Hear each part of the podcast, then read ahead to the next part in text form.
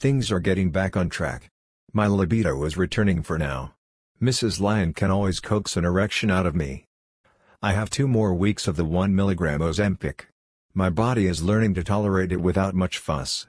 When I finish the four doses of 1 mg, I go to 2 mg.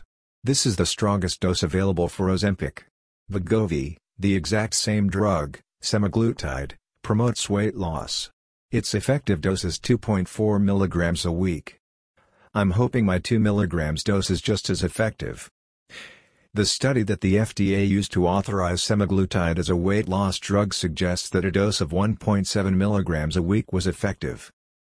Optimum results were achieved with a 2.4 mg dose.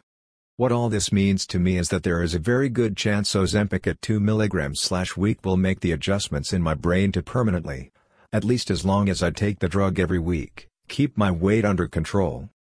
According to a report on 60 Minutes, an area of the brain that controls hunger is changed by the drug. This is both good and bad news to me. I have a terrible track record when it comes to tolerating drugs that affect the brain.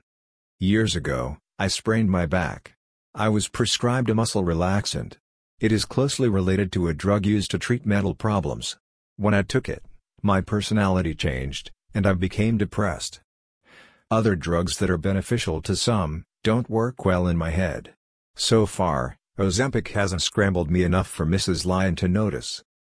The only possible side effects are my temporary libido issues and a few stomach problems.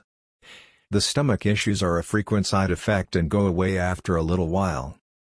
I haven't found any documented issues with libido.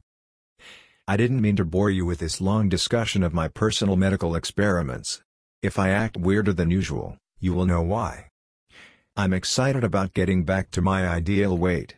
It will help me with my balance and ability to get around. I'm about 30 pounds over right now. I'm 6 foot 2, so I'm not grossly fat. Well, you've seen my body, so you know. I will be happier when I thin down.